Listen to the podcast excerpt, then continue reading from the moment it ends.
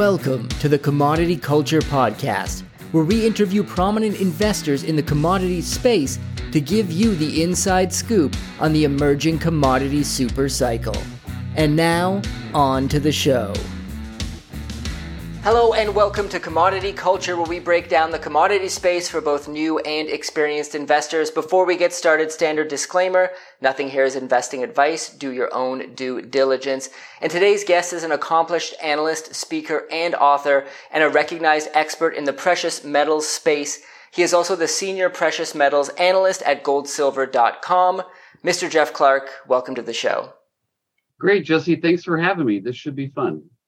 Indeed. So I want to start the same way I get started with all my guests, which is how did you begin your journey in investing and what was the road that led you from there to where you are today?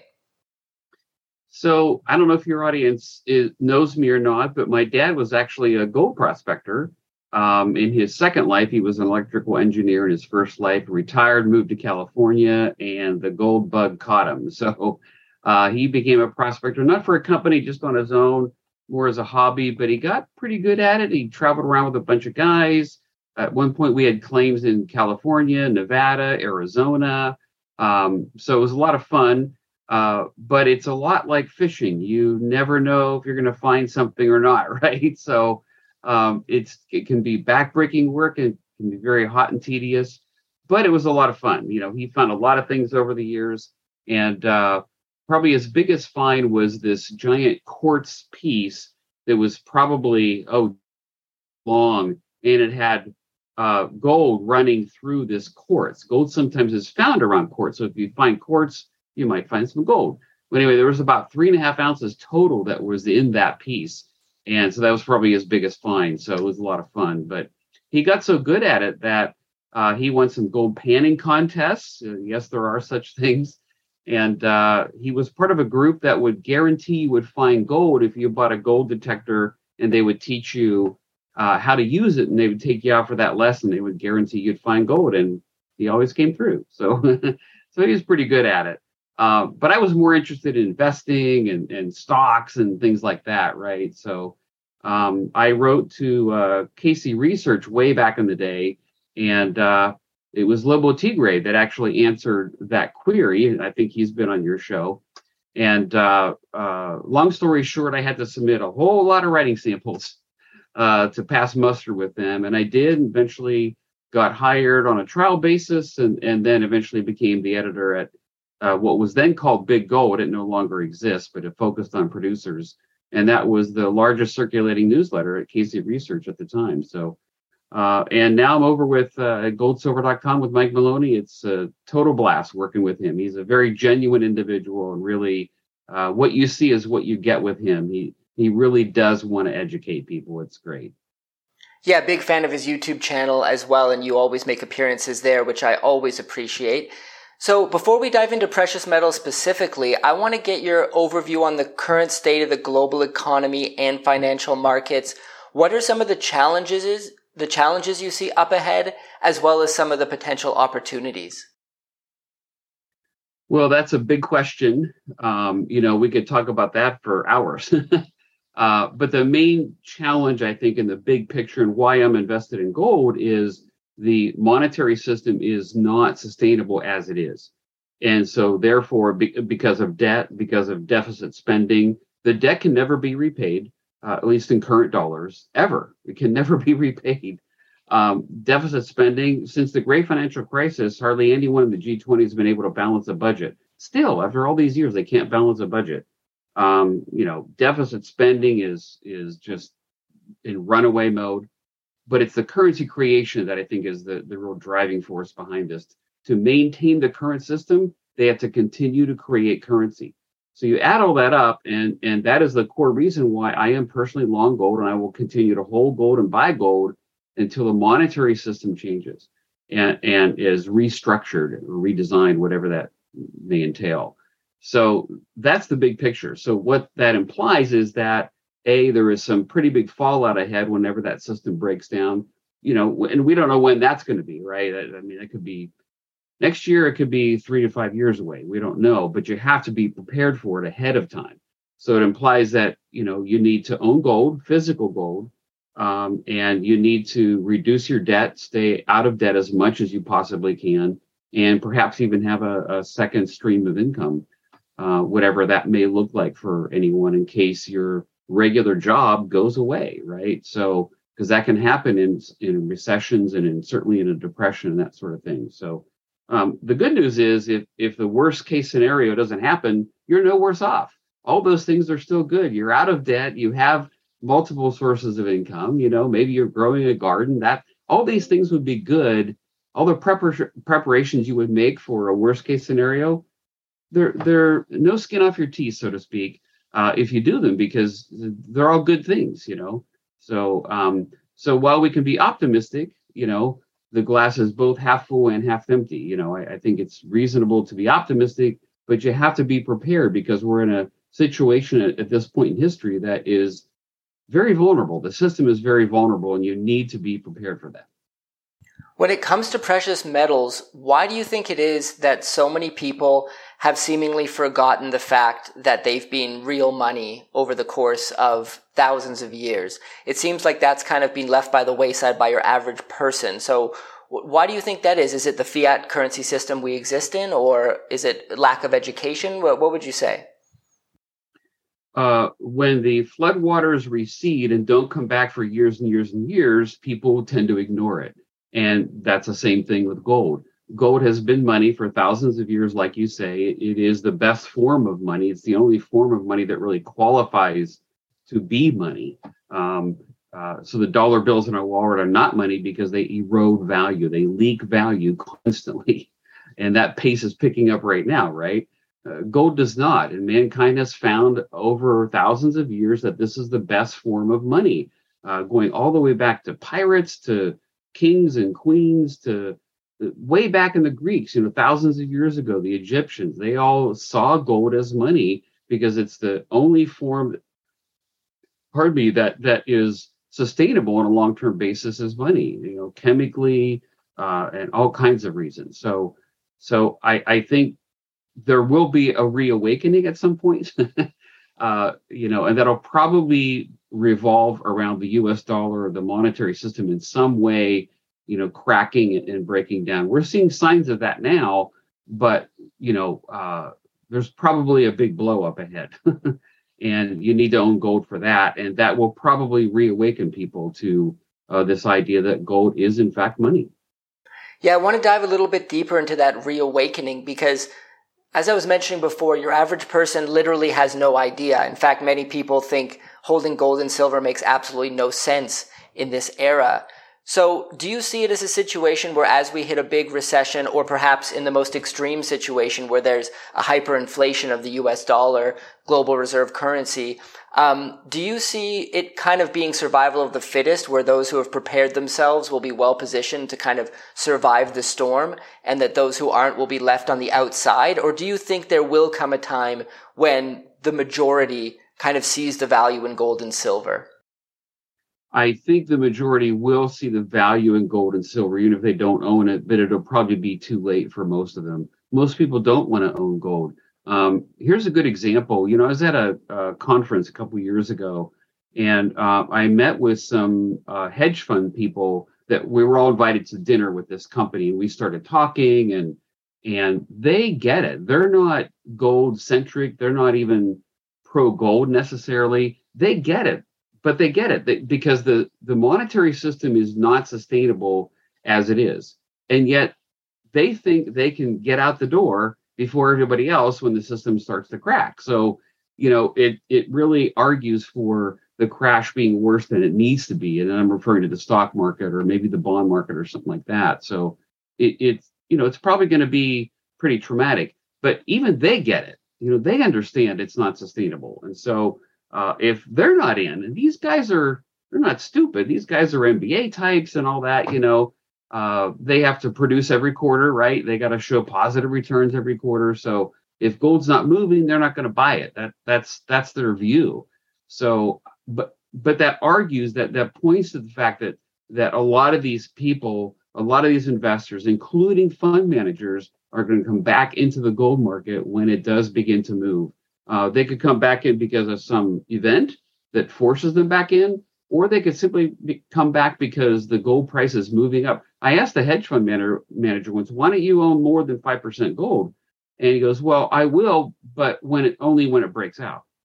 So he wasn't going to buy more gold until the price broke out of his technical chart level. You know, that's a misunderstanding of what the core value of gold is. It's it's money and it's your best protection in the current environment. And you got to own it before all this happens. So uh, I do think there'll be a reawakening at some point, but sadly, it'll probably be too late for many people. So speaking of gold as money, in a future scenario where we see a rush to gold and silver and perhaps a collapse of fiat currency, do you think precious metals will be used as a as a currency again? Whether that's a paper, uh, whether that's a precious metal metals backed currency, whether that's using gold and silver itself, or how, how do you see that scenario playing out? Well, it won't, it won't be a currency. It's not going to circulate as currency where you walk into the grocery store and you give somebody a gold eagle or something like that. It, that's probably not going to happen. Uh, but it could back the currency, which would be in essence a gold standard. It could be a gold standard, full on gold standard. We've had that before. It could be a partial gold standard. We had backing where it was 40% of the currency was backed by gold. It could be a bimetallic standard where it's gold and silver, a partial bimetallic. There's a lot of ways this could could work out, right? So, or it could be none of the above. It could it could be you know the U.S. dollar just putting uh, the government putting an extra zero on the dollar, or combining it with uh, the Chinese yuan, or uh, you know the IMF steps in and there's a world current. I mean, there's so many different ways this could play out. Um, but the solution for us is actually pretty simple. You need to own gold. You don't buy gold because you think we might go in a gold standard. You buy gold because you need it to protect yourself and your family against the financial crises that are likely ahead. So um, there's a lot of ways this could play out. It's going to be very interesting. But if you don't own gold, you could be hurting. Let's put it that way. And when we look at holding physical gold as opposed to silver, do you think gold is better than silver, or do you think it's worth it to hold both of them? Um, I hold both, and Mike Maloney is, is holds more silver uh, dollar wise than he does gold simply because of the ratio being so elevated for so long. The gold silver ratio is really high, meaning that it's a better buy for silver right now than it is for gold. But gold is the king of the metals, and so you you do have to own gold. I I I, I bristle a little bit when I hear people you know buying so much silver and they own no gold whatsoever. That that seems a little risky to me. I, I want to own both metals uh, because both uh, do perform a little differently respond to events differently. Uh, for example, gold uh, usually does rises in a recession, which makes sense, right? People are uncertain, there's some fear, they turn to gold during a recession.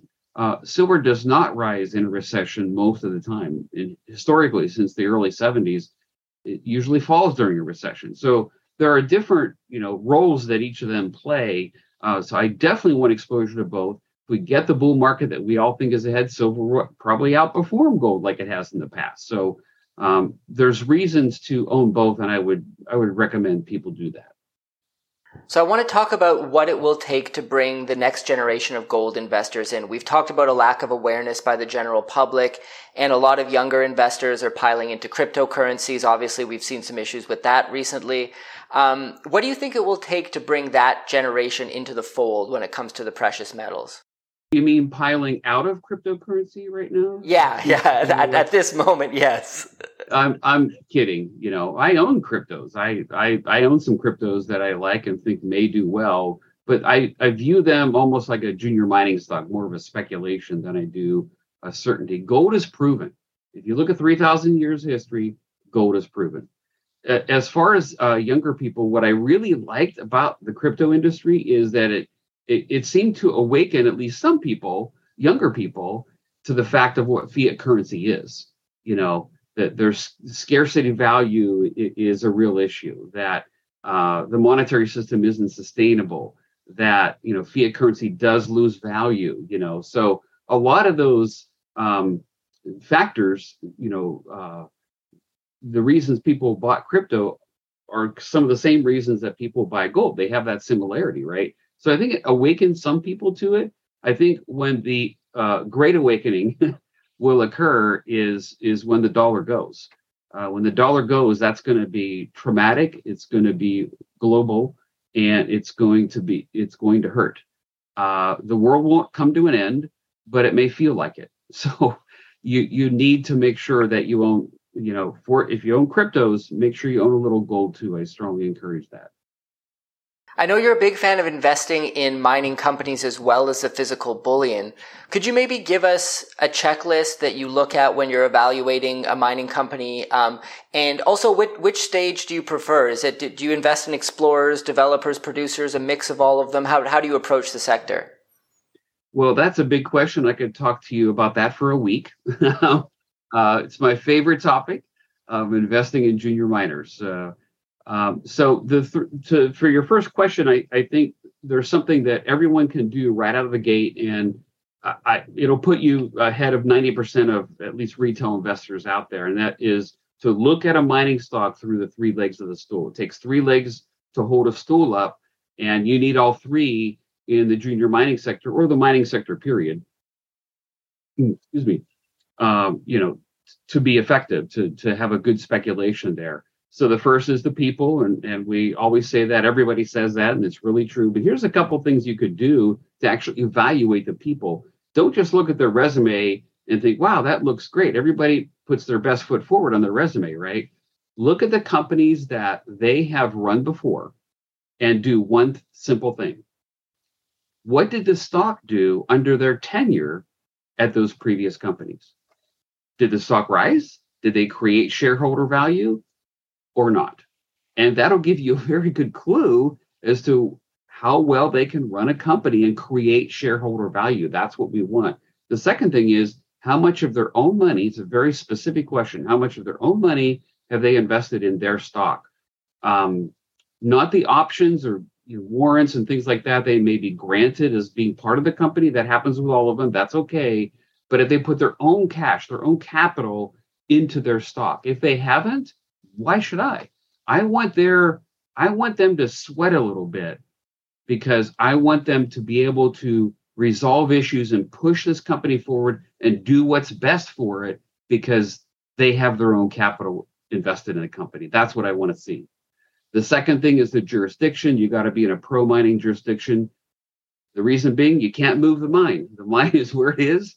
If it's in Ecuador and all of a sudden they tack on, you know, a big tax package, uh, there's nothing a company can do. There's some sites that have some projects that have not actually gone into production simply because of where it was located and the government and the politics that surrounded it. And then the third thing, of course, is the property. But th- that's the third thing. The first two things I look at are that I'll hear invariably I'll hear about a good drill result. Somebody say, "Did you see that drill hit for X Y Z?" And if I don't know the company, the first thing I'm going to ask is, "Well, who's behind it and where is it?" Because if it's a guy whose last company was a marijuana company and the project's in some war torn part of Africa, I'm not so inter- much interested in that drill hit. So uh, you look at those two things first, and, and then for the property, you want to look at something can it be big and can it be high grade? Big and rich is what you're looking for, just like my grandma's chocolate chip cookies.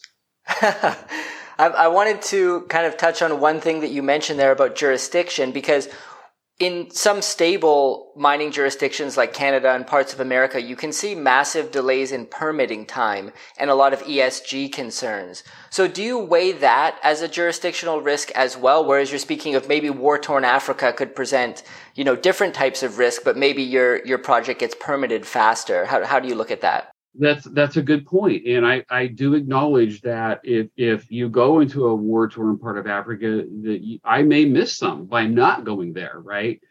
But overall, I am going to reduce my risk. I may miss one, but I'll have, you know, uh, the three that don't do well or blow up. Um, you know, I won't be a part of them. So it's a risk reduction technique as much as it is, you know, a perspective technique for going for a ten bagger. So um, but yeah, you want to look at that. COVID kind of complicated things as far as permitting goes, assay results, drill results, getting drill rigs. COVID really complicated all that. So there's a little, you have to give a little bit of weight to that. Um, it, a lot of it is cleaning up. I can say right now they're getting drill rigs. As, you know, labs are not quite as backed up. They're still not back to normal, but they're getting results a little bit quicker than they did, you know, a year ago, two years ago, that kind of thing. So, so a lot of that's there. But permitting is a big issue that comes into play, obviously, for a developer. Um, a developer is a company that has an asset, has a resource, and they're going to try to prove it up to put it into production. That process is typically years long. It can be a, boring phase for an investor. Uh, so I'm typically investing before that phase or maybe toward the end of that phase at the pre-producer, the one who's actually declared a construction decision and is going to proceed to production because the the stock usually gets a re-rating then. But for the most part, I'm I'm you know nine out of ten a mine are down in the explorer category, uh, looking for uh, that Babe Ruth home run. So. Let's touch on uranium. I know you're bullish on uranium. I know you invest in the sector. Um, does it make up a large portion of your portfolio, or is it something you're kind of more speculating on? And um, what? Why are you so bullish on the sector? Well, you are speculating when you buy a mining stock, regardless of the sector, regardless of what they do. Even if they're in production, in my opinion, it's a speculation. It's not an investment uh, for the most part. So you are speculating. You need to understand that unless you're buying the metal itself. If you're buying gold bullion, that's not a speculation. Um, so we are speculating, but for uranium specifically, yes, it does make a significant portion of my portfolio. I'm still longer gold and silver, but uranium is a bull market that is happening now and is only going to increase. Uh, we could spend a lot of time talking about that, but there's a supply demand issue. There's not going to be enough supply uh, in the next year or two, and demand is only going to increase. So the world is not ready for that. It's complicated more by uh, Russia's invasion, the, the ban that they want to put on uranium there. That will happen sooner or later. That's going to make U.S. and Canadian companies uh, that much more attractive. Um, uh, and then the green energy argument. You know, uh, if people don't know, nuclear is a zero carbon uh, base load power source, and so it it emits no carbon. So uh, the politicians are obviously jumping on that bandwagon. Uh, I think a lot of us saw that, you know, a decade ago uh, but politicians are now just doing it, but they're going to push that, and that's going to make uranium companies even more attractive. So all those reasons, you add them up, and it's you know it's very bullish for uranium over the next few years. Uh, so I'm I'm very long. I'm very excited about the possibilities there. And how do you approach investing in this space? Kind of same question as before. Do you, do you look at explorers? Do you look at developers or the big producers like Cameco? Uh, what, what, what do you prefer? Well, there's not a lot of producers in the in the space, you know, especially in North America. You could look at Cameco, you know, there's a few other small producers, but um, you know, the the big uh, push there is probably going to be in the companies that push forward and become producers over the next one, two, three years. Those are the ones I'm really invested in because not only are they in that sweet spot where they'll get that re-rating uh, for the stock, as they go into production, um, they're going to be favored because uh, the U.S. especially, but but Canada too, is going to want you know U.S. produced uranium, and that's going to make them very favorable and uh, probably drive their prices uh, higher on that basis alone. So so I'm down in the pre-producers, a couple explorers as well, uh, uh, you know, as opposed to the producers. Well, Jeff, thank you so much for joining us. It's been an amazing conversation. Uh, before we go, could you talk to our audience about goldsilver.com and anywhere else they can find you online? Yeah, so I do write exclusively for goldsilver.com right now. Work with Mike Maloney there. You can find all our content there. Sign up for our um, newsletter, and you actually get the content before the public gets it. So um, it's a lot of fun. It's great there. And then I do occasionally write for a publication called Silver Chartist the link is silverchartistadvisor.com if anyone's interested, and that's strictly about um, mining stocks. So I get to scratch that itch over there at Silver Chartist. So great. Well, I'll put links to those in the description below so people can find it. Thank you so much, and hope to have you on again to continue the conversation. Absolutely, Jesse. We will. Thanks. Commodity Culture is a podcast that covers investing in commodities and natural resources. If you'd like to hear more, be sure to subscribe so you are always alerted of the latest episodes.